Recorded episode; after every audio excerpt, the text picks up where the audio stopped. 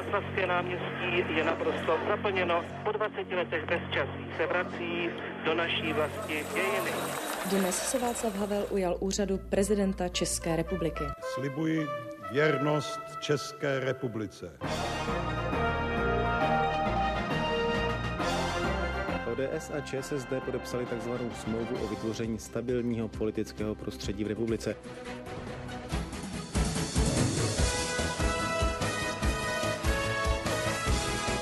Český rozhlas 1, radiožurnál. Ozvěny dne.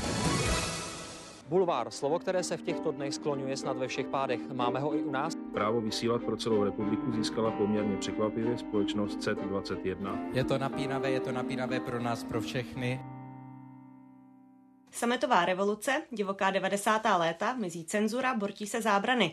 První svobodné redakce, první soukromá média a generace novinářů a novinářek, kteří tvořili českou žurnalistiku. Tentokrát Barbara Tachecí. Dobrý den. Dobrý den. Tak když jste slyšela ty ukázky, revoluce, opoziční smlouva, vznik soukromých komerčních médií, co vám to evokuje jako tehdy vlastně začínající veřejnoprávní novinářce? No, uh to jsou dva různé směry, které já jsem tam slyšela.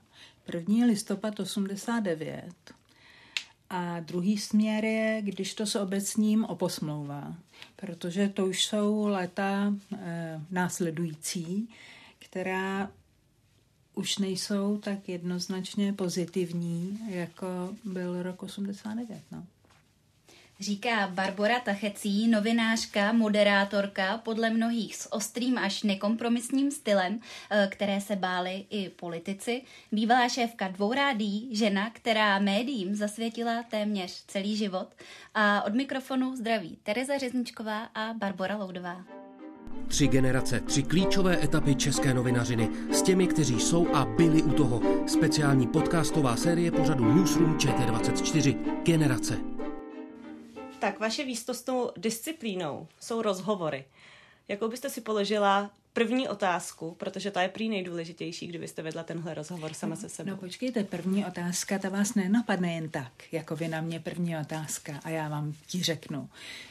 První otázka, jestli má být dobrá a splnit svůj účel, tedy přesvědčit lidi, že se na to všechno mají dívat nebo to mají poslouchat, tak dá chvíli přemýšlení. Sama sobě No to byste mě musela dát aspoň hodinu.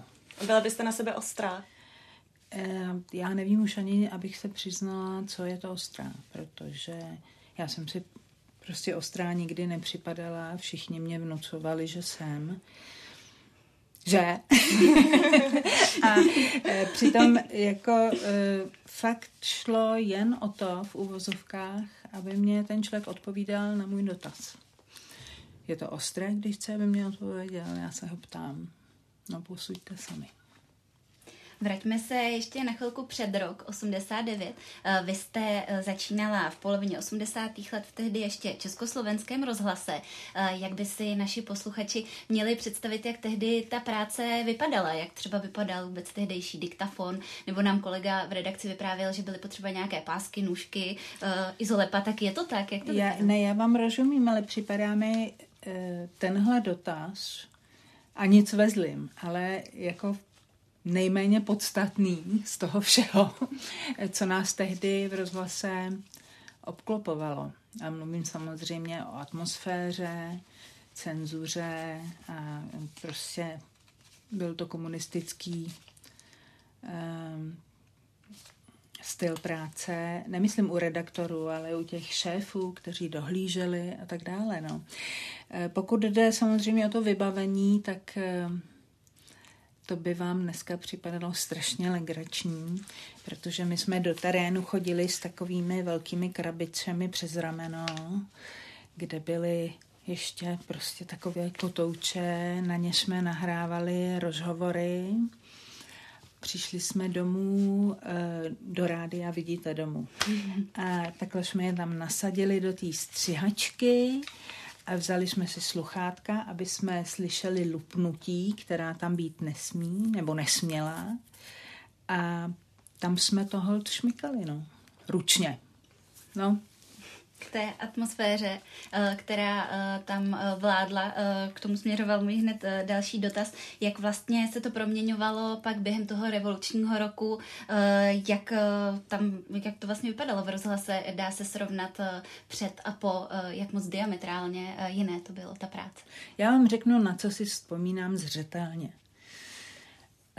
Tak samozřejmě, že do listopadu 89 to tam všechno vedly stranické kádry, kteří hlídali ne, jestli umíte mluvit, ptáte se smysluplně a jdete v rozhovorech od něčeho k něčemu, ale hlídali, aby to bylo relativně neškodné nebo nešlo to přímo proti partaji. Ehm, když přišel eh, listopad, tak eh, se to změnilo v podstatě v průběhu jednoho měsíce, kdy eh, do vedení redakcí nastupovali, my jsme říkali 68, což byli komunisté, kteří byli vyhozeni z nějakých důvodů a nesměli se do té partaje nikdy vrátit, seč by bývali mnozí chtěli. A e, začalo se tvořit volněji, ale ještě jsem to nepokládala za uh, úplně optimální provoz. Několik týdnů až měsíců. Vlastně Eh, všichni po sobě pokukovali, kdo přežil, kdo nepřežil. Eh, osmašedesátníci eh, měli, ať chtěli nebo nechtěli, pořád trošku, já nechci říct bolševický, ale prostě komunistický styl myšlení. A ještě jsem se tam necítila jako v konečné stanici, kde bych chtěla dělat. Jo.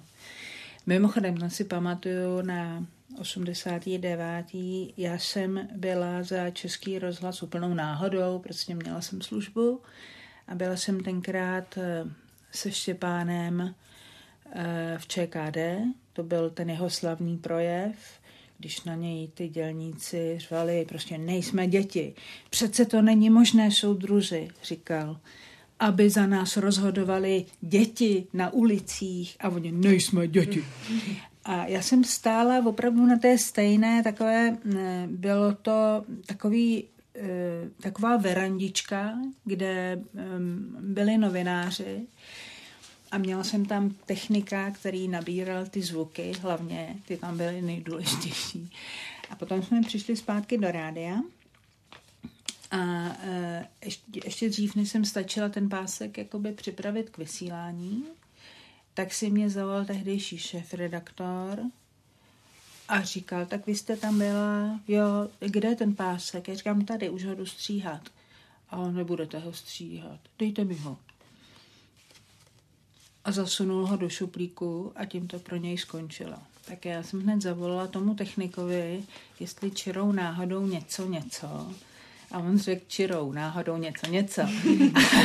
Vydal druhý kopii a z toho to šlo do vysílání a to, byl, to byly ty momenty, kdy jsme měli pocit, jako že se lámou ledy. Tak to bylo. No. Měla jste z toho průšvih potom? Ne, tak tam už jako, to už začal být, oni se komunisté se to snažili hlídat, ale jako ta nálada už eh, jako šla ostře proti ním. Jo. Jenom si představte, prostě chodíte po rádiu, což se stalo v tom 89. v listopadu a to rádio bylo obsazený milicionářema. Chodili proti vám dvě, dva, vždycky po té chodbě šli s těma, fakt jak to známe z filmů, jo, s těma takhle těma puškama a jako to bylo teda hodně, hodně zvláštní a emocionální. Ale ty prostě najednou zmizely a začalo se to všechno měnit. No. A to byl moment nějaké třeba úlevy, získání nějakého nadšení do něčeho nového, tohle, když zmizeli? No, takhle já nemůžu mluvit za ty ostatní, protože spousta ostatních věděla, že skončí. Ale pro mě to byl pocit úlevy, hmm. protože jsem měla pocit, že jsem si prostě nezadala, hmm. že Napadá mě možná, jestli panovaly obavy, nebo spíš takový ten pocit, eh, kdo, když ne my, kdy, když ne teď, jestli jste opravdu měli uh, dojem, že ta novinařina v tu chvíli je nějakým posláním třeba. To jsou na mě moc znešená slova, se musím přiznat. Ale jasně, cítili jsme, že v tenhle moment je strašně důležitá. Když mm, propukla ta celodenní generální stávka proti komunistům, ještě, ještě pořád vládli komunisti v rádiu. A my jsme se přihlásili s kolegou Šestákem, že chceme dělat prostě přímý přenos ty dvě hodiny, že budeme mít napojený prostě všechny eh, z různých krajů a tak nám šéf redaktor řekl, že jsme se zbláznili, že to není možný, že na to prostě ne, nemáme techniku, nic není, nejde to, je mi líto. No tak jsme si dali tu práci, aby jsme mu doložili, že tu techniku máme a dělat to jde. A e, když jsme si sedli na to dvouhodinové vysílání, tak jsem najednou měla pocit toho takového trochu historického okamžiku, že prostě jsme si prosadili svou a jedeme živě a nikdo nám to nemůže stříhat nebo nedat do vysílání. To teda, to vy už asi nezažijete, nikdo z vás. A je to prostě obrovský moment. No. Proč jste nestudovala žurnalistiku, nebo kde vy jste se vlastně rozhodla, že budete novinářka, protože vy máte vystudovanou ekonomii, jestli se nepletu. Tak jaká byla ta cesta? Uh, tam je mnoho otázek. Tak že prvé, proč jsem nestudovala žurnalistiku, protože to byla ještě víc potvořená škola, než byla ekonomka. Prostě. Samozřejmě, že bych se cítila líp, kdybych vystudovala medicínu, nebo techniku, ale popravdě řečeno, jako nebyla jsem na to úplně typ, takže ta ekonomka byla i tehdy v komunismu cesta, jak se úplně jako nesprofanovat ve vztahu k tomu režimu a zároveň mít titul a mít tady otevřené dveře eh, do různých míst. Asi jsem stála samozřejmě. No a mm, Nemluvím o tom ještě na tohle téma, že prostě um, málo který jako vynikající, vystupující novinář se k tomu dostal, protože to vystudoval. Ale většinou je to prostě tak, že eh, vystudoval jakýkoliv, jakýkoliv jiný obor a ta novinařina na ní měl nadání a pracoval na to a um, to dává potom smysl, že jo, třeba Petr Koupský dneska v deníku N a tak dále.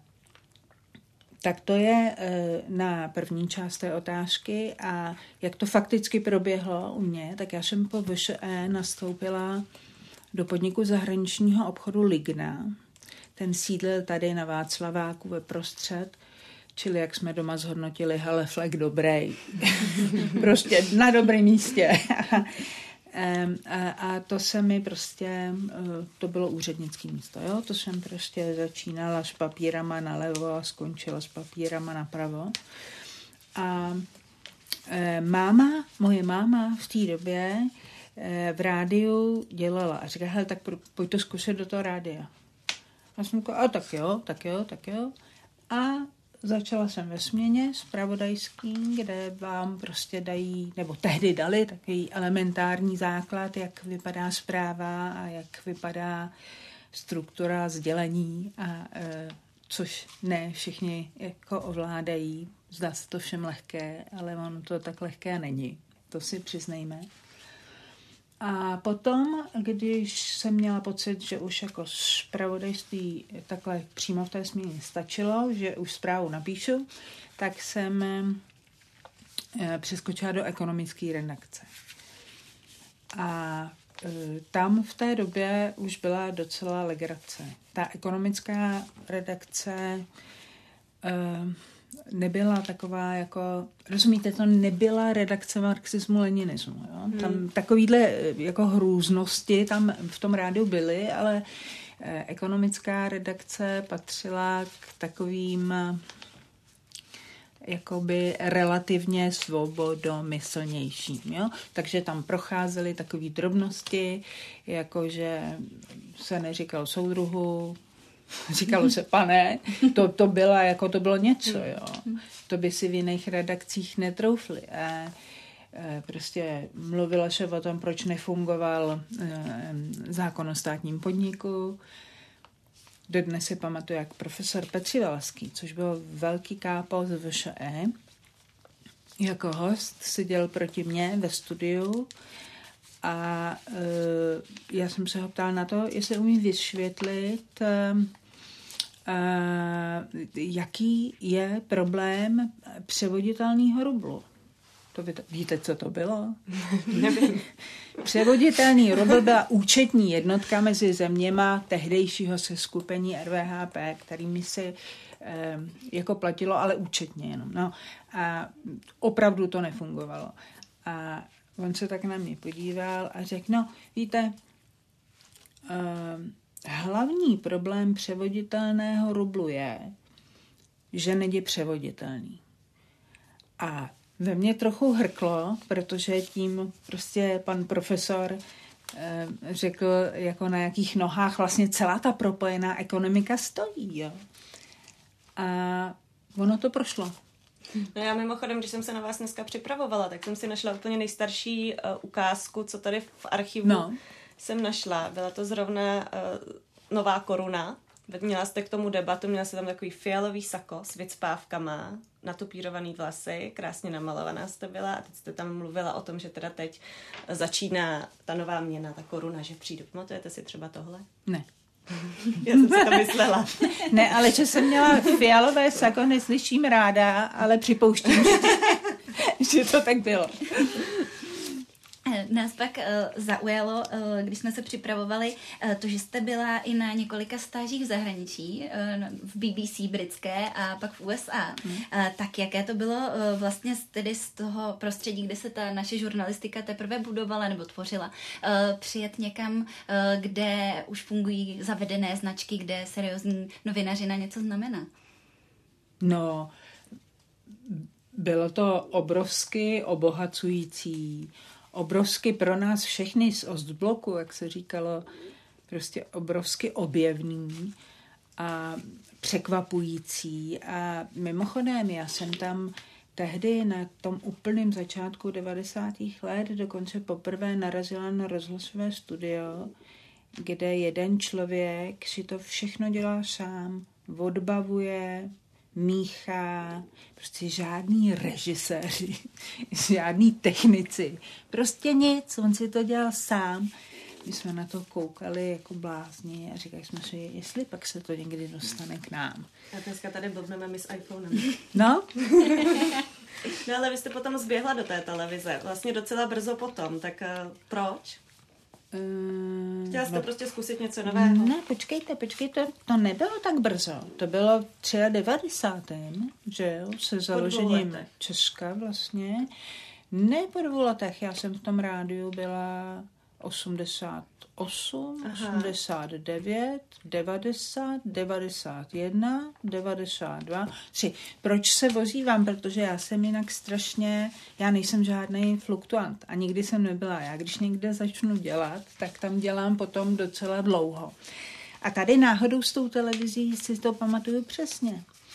Prostě Jitka Obzinová dostala laso z české televize, a přišla mi to říct a já jsem jí teda pogratulovala, ať to rozhodně jdeš zkusit. A on říká, no ne, tohle jsem o tebe nechtěla žádný jako požehnání. Já jdu za tebou, protože já tam nepůjdu, když tam nebudeš ty. Jakože dvě holky za ruku.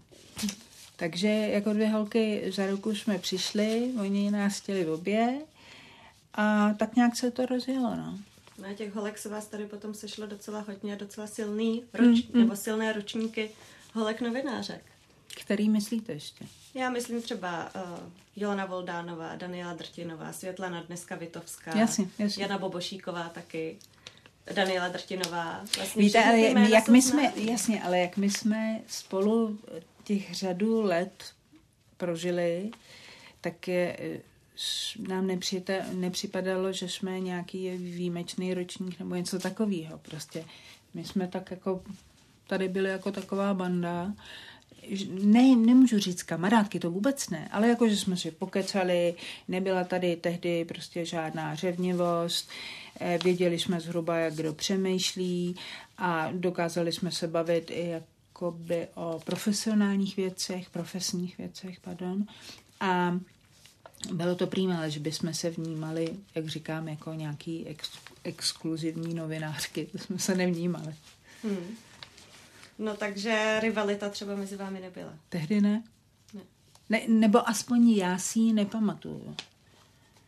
Mm-hmm. A když si vezmeme tedy novinářka v 90. letech a teď, eh, tak jak se vlastně postavení žen v médiích proměňovalo? Eh, dá se to vlastně nějak schrnout? Vnímáte ten posun? Jestli je to v něčem jiném? Já, ne, já vím, já vím, že byste asi čekali, že prostě po těch 30 letech je tam nějaký posun. Jako zásadní, upřímně, zásadní posun necítím. Protože jenom to beru dneska podle eh, stavu Českého rozhlasu. Prostě celý vedení rozhlasu je mužský. Hlavní redakce vedou chlapy. A jako všem to vlastně přijde normální, ale ono to normální není, že jo. A, a mám pocit, že skoro, že prostě v takto nastavené firmě to mají holky stejný, jako to měly před 30 let. Mě třeba zaujalo, když jsem si četla rozhovory starší s vámi, že všichni ty novináři nebo novinářky, kteří se vás na něco ptali, tak se ptali na to, vy jste feministka, dávali to do titulku, to slovo feministka. Mm. Mně třeba přijde, že to je Dneska jako... už je každý, že jo? No. no. Že to není jako něčím výjimečným. ne, ne, ne, to asi prodávalo ty ale, noviny. ale no ne, tenkrát to ale výjimečný bylo, protože to bylo období, kdy spousta žen, já jsem je znala, prostě cítilo jako feministka, ale odmítalo to říkat nahlas, protože to bylo jako sprostý slovo. To mělo prostě takový odér, prostě něčeho poťouchlýho, arrogantního, úplně blbýho. I, i mezi političkama, mimochodem. A e, takže se nedivte, že tenkrát, když jsem, e, protože já tyhle věci jsem se za ně nestyděla, a tak e, jako prostě pak dělají titulky, no. Hmm, vy jste to zmiňovala, že kromě tedy eh, feminismu, tak eh, o vás eh, se i v titulcích právě psalo, že jste ostrá, tvrdá, hm, nekompromisní v těch rozhovorech. Hmm. Tak je to, nebo byl to váš styl a um, hlavně pak tedy právě s těmi politiky mění se nějak tahle forma. Bylo třeba v těch 90. letech možné dovolit si víc, dejme tomu, jestli to zkrátka bylo takové víc zdravé, nebo ne? Takhle, já mám pocit, ale všechno jako jsou to mé subjektivní pocity, nevím, jestli to tak bylo opravdu. Já si myslím, že v 90. letech se mohlo víc než dnes. Eh, že všichni jsme byli tak opojeni svobodou, nikdo mm, ne, necítil potřebu jako jakémukoliv novináři dělat zlé. Což ano, to připouštím, bylo dané taky tím, že eh, prostě novináři těm politikům fandili v té době, ale prostě měla jsem pocit, že když proti někomu vědu ve studiu, eh, takže se to odehraje ve studiu a výjdem a skončí to. A ono to tak bylo. Zatímco dneska je to, třeba se nestává to často, ale už to, že se toho bojíte, že by se to mohlo stát, je špatně, že?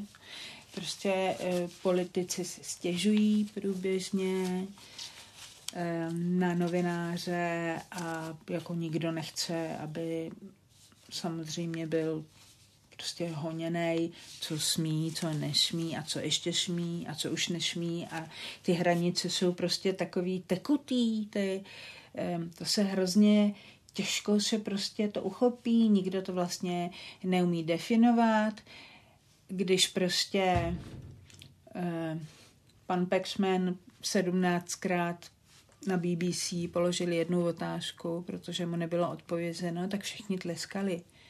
No dobrý, já to tady udělám čtyřikrát a už jako, už to by stačilo. Takže jako ano, v 90. letech jsem se cítila líp. A to taky tím, že jsem samozřejmě byla plná elánu, odhodlání a tak natěšená všeobecně, že? Ono se někdy zdá, že si tu konfrontaci trochu jako i užíváte. Já v tom vidím něk- ně- některých těch rozhovorech takový jako lehký úsměv, ale říkám si, že někdy to ani pro vás nemusí být úplně příjemné. Jsem třeba viděla rozhovor s Janou Bobošíkovou z vaší právě tehdejší kolegyní v době, kdy uh, vedla suverenitu. Měla jste ji ve studiu na Primě a vlastně od začátku tam byl takový, jako cítit takové napětí, konflikt. A říkám si, že zrovna právě když jste spovídala jí jako bývalou, možná kamarádku, spíš kolegyni, tak jestli vám to bylo nepříjemné. Já si na ten rozhovor už moc nepamatuju, ale dovedu si představit, že když vedu rozhovor s Janou Bobošíkou, tím, že každá z nás vidí svět úplně jinak, takže tam prostě dojde na třecí plochy. Příjemný, nepříjemný, já takhle k práci úplně nepřistupuju, ale já i ve veřejnoprávním rádiu hodnotím prostě přínosný, zajímavý, přitažlivý. Jo. A v momentu, když vím, že rozehrávám nějaký konflikt, třeba s Janou Bobošíkovou, takže prostě to budou ty lidi chtít. Ale kvůli tomu to nedělám, jo. Ale rozumíte, konflikt není zprostý slovo. Takže asi takhle. Mě ještě zaujalo, když jsem si pouštila, myslím, že to byl rozhovor v krásných uh, ztrátách nebo v něčem takovém, tak tam v úvodu je o vás řečeno. Uh, libuje si v pracovním stresu a říká, že je ráda, když kvůli němu nemůže v noci spát, tak uh, můžeme, mě u toho napadlo, jestli pokud chce být člověk novinářem, dobrým novinářem, tak je, kolik musí jako obětovat té profesi, jestli vlastně... Víte, takhle, jestli to je ten novinář, tak to nebere jako oběť. Prostě pro něj je to vlastně způsob života. Způsob chápání světa. Prostě zatímco e, mý kamarádky e, v tom věku, kdy jsem prorážela v rádiu, prostě si jako bavili je mejdany a golfy a plavání, tak prostě mě nejvíc bavila práce. Fakt, jako je to dneska téměř trapný, ale eh, mě to prostě strašně bavilo a prostě naplňovalo mě to a přemýšlení o pracovních věcech mě pravděpodobně žabíralo eh, spoustu eh, volných chvil, ale já jsem to tak chtěla. Ale mluvíte v minulém čase, takže už to tak není, už jste ochotna věnovat méně času. No, jasně, jako, e, protože e, e, zaprvé cítím prostě tu pomalu, ale přesto postupující generační obměnu. Teď jsou tam v tom věku, kdy já jsem z práce šílela v dobrém slova smyslu, tak tito lidé prostě na sobě pracují, jako jsem pracovala já, snaží se a tak. A mně to připadá vlastně už skoro to řekla, trochu nemístný, abych já mm, nějakým způsobem jako s nima soutěžila. To už se prostě nehodí. Já už jsem někde jinde, oni na tom pracují a já jsem si to odpracovala. Takže spíš teď už, teď mám práci jako, jako zábavu do značné míry. No. Tak to vám gratuluji. Díky, díky. I po těch letech. Ale vlastně by to zábava měla být uh, neustále, když tím chceme žít. Možná. Ne, jasně, ale víte, mluvím o tom, že eh, prostě když mi bylo 20-30, tak uh, jsem moc nemohla myslet na něco jiného, vůbec jsem nechápala, o čem se lidi bavějí, jako protože pro mě bylo důležité tohle, tohle, tohle, tohle. Strašně jsem si v tom rozuměla s mojí mámou. A vlastně ten, kdo se se mnou na tohle téma nemohl bavit, tak mě nebavil. A uh, takže to byl docela jakoby krátký proces. Dneska uh, je to tak, já nechci použít to kliše, už jsem přišla na to, co je důležité. To tak není. Prostě dneska je objektivně za to, já se do ničeho nenutila. Prostě najednou začaly být důležitý jiný věci. Ne, že by důležitější, všimněte si, neříkám důležitější, ale důležitý i jiný věci. včetně zahrádky, zvířátek, prima vztahu, syna, vejletů, filmů a tak dále. Hmm. Ale novinařině jste se vlastně nevěnovala eh, pořád. Byly tam i odskoky na tiskové oddělení banky nebo třeba i do takové manažerské pozice, dejme tomu. Tak eh, vlastně proč jste z těch médií na, na čas prchla? No, zaprvé jsem chtěla zkusit něco jiného. To byl takový ten úplně hlavní motiv. To si docela pamatuju. To bylo z české televize do IPV a zkusit něco jiného. A hlavně zkusit eh, to jakoby na tom druhém břehu. A říkala jsem si, že eh, když to zkusím tam, tak budu, kdybych se někdy k tomu vrátila, tak se mě s nás jako novináři bude hodnotit, co se to tam doopravdy děje. Ehm, což se mi splnilo.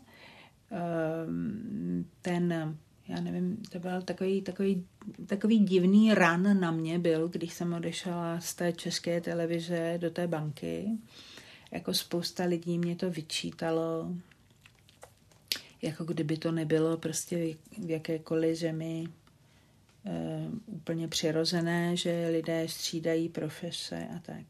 No a posléze, e, když jsem se po e, několika letech, když jsem se vrátila, a to bylo rovnou do frekvence, myslím, což eh, nemělo s novinařinou opravdu nic společného. To jsem prostě vedla komerční rádio.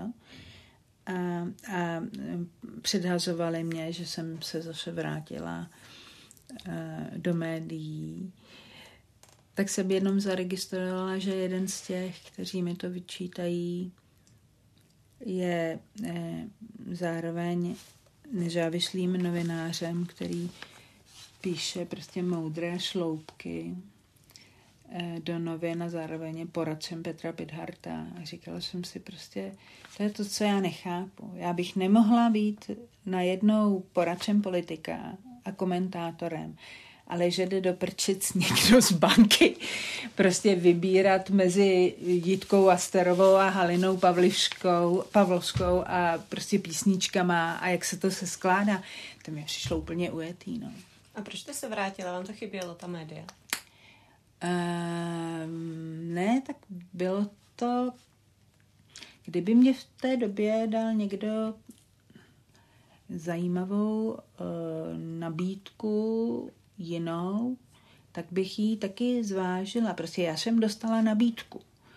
A já jsem si nevybírala. Já jsem si, nikdo mi to nevěří, ale já jsem celý život prostě po ničem jsem neprahla po žádné funkci.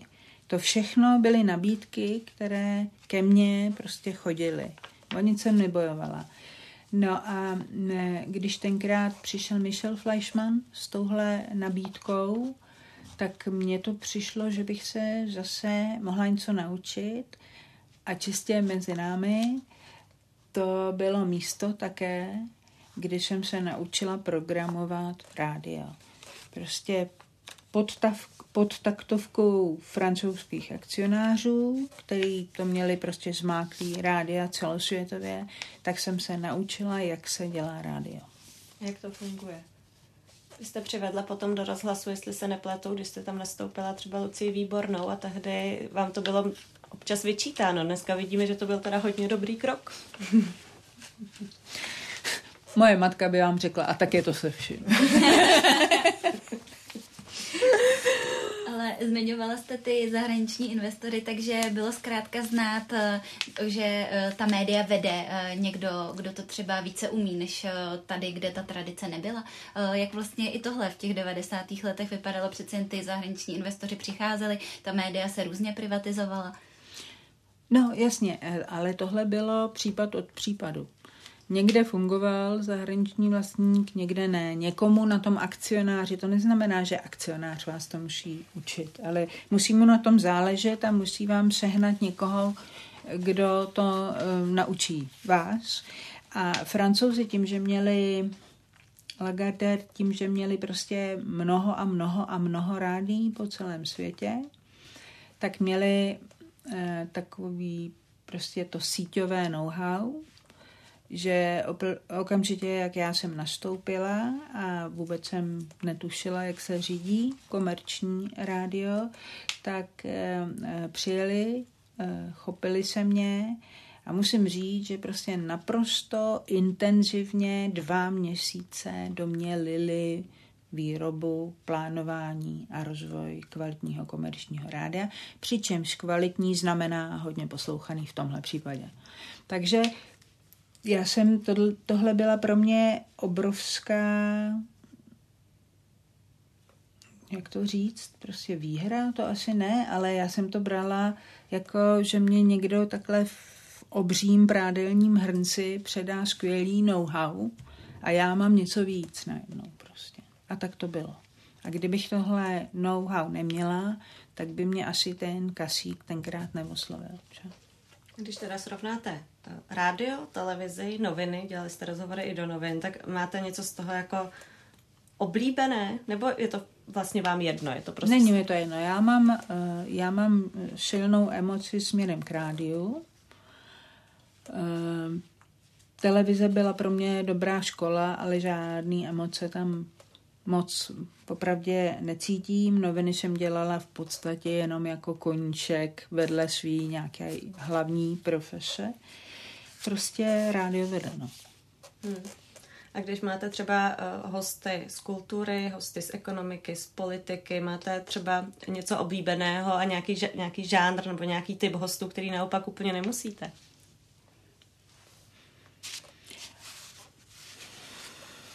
Tohle je docela intimní otázka. No já ne, ale... totiž podle sebe, protože já jsem nedávno dostala příležitost si zkusit moderovat devadesátku. Přitom jsem celou dobu dělala pořád o médiích, takže když mám třeba odvést hodinu a půl uh, rozhovoru, dejme tomu o elektromobilech, tak je to pro mě teda, musím říct, docela náročný. To přiznávám.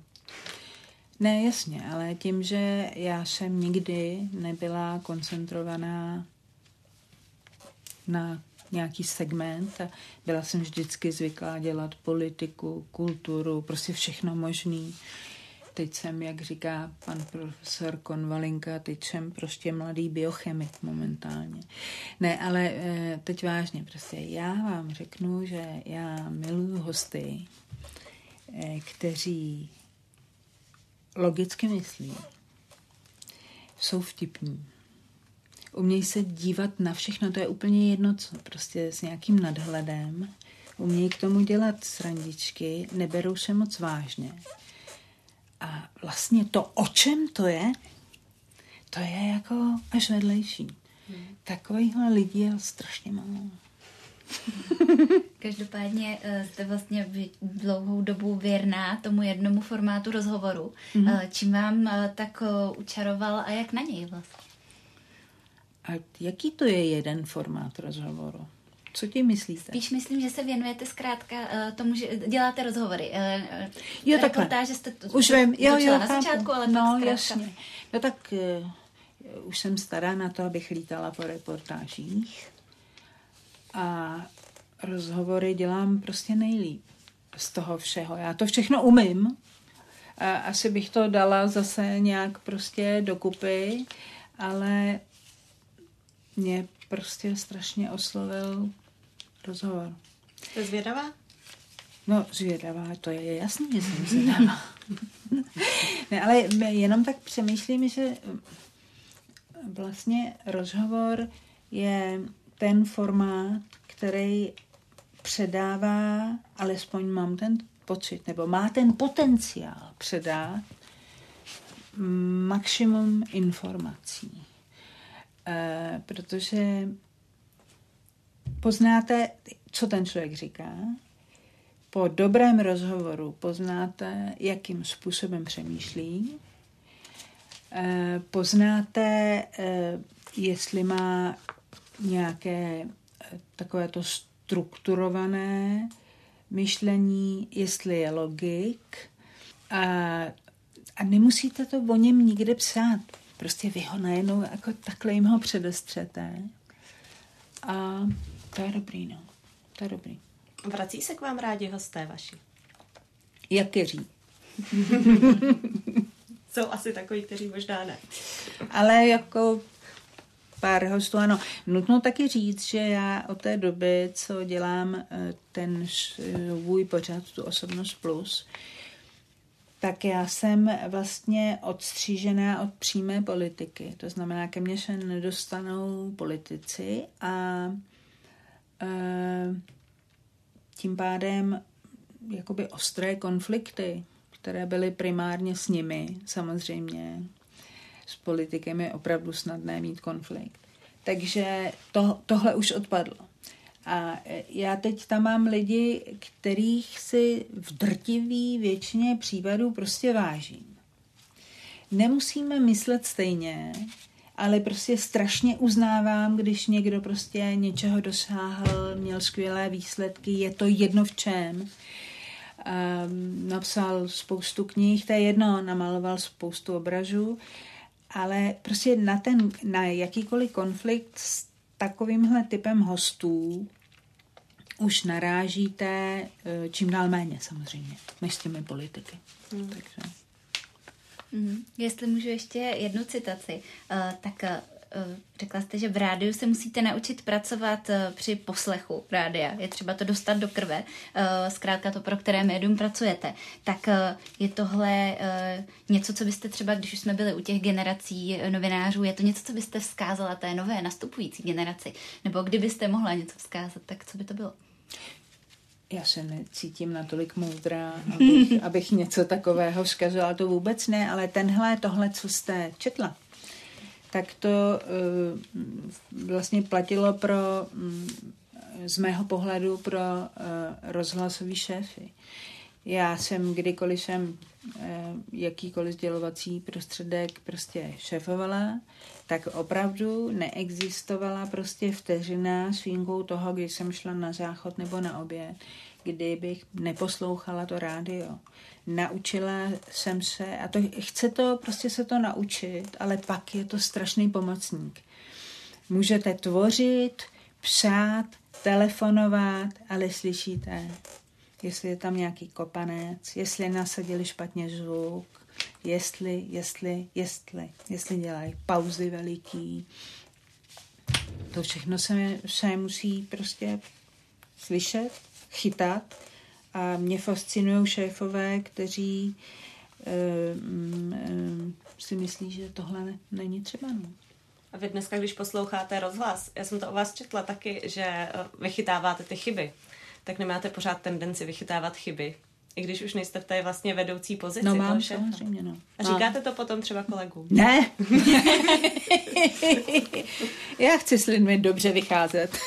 ne, eh, protože to um, většinou, abych se přiznala, eh, jsou chyby koncepčního rázu.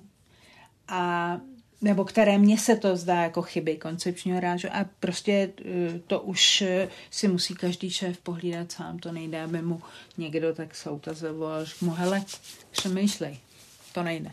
Hmm. Jaká je podle vás ta nastupující generace novinářská? Sledujete ji? Ne.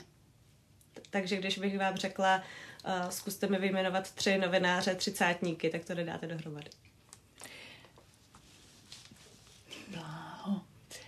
No, mohla bych na svou obranu něco říct. Já eh, kromě toho rádia, který poslouchám v autě, vůbec nemám televizi a nečtu žádný noviny, protože prostě čtu věci na internetu.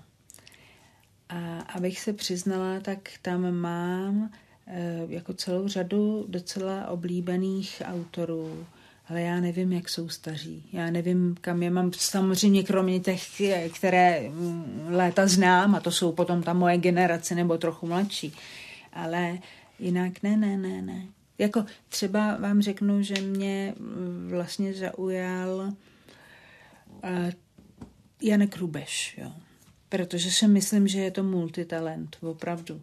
Že mu jde všechno, že by možná postupem let se měl zaměřit jenom na jednu věc, kterou, do které vrazí úplně všechno a bude mít nějakou perspektivu. Ale to byl, je ohromně nádaný kluk. A to je zhruba 30, ne? Nebo? Tak my mu řekneme, ať si to poslechne, ono ho to potěší. A ještě vám něco řeknu, ani jedna tady nemáme televizi. A? No. no. Gratuluju. Gratuluje Barbara Tachecí, dnešní hostka podcastu Background ČT24. Já vám moc děkuji, že jste byla naším hostem. Bylo mi potěšením, opravdu. A loučí se taky Barbara Loudová a Tereza Řezničková.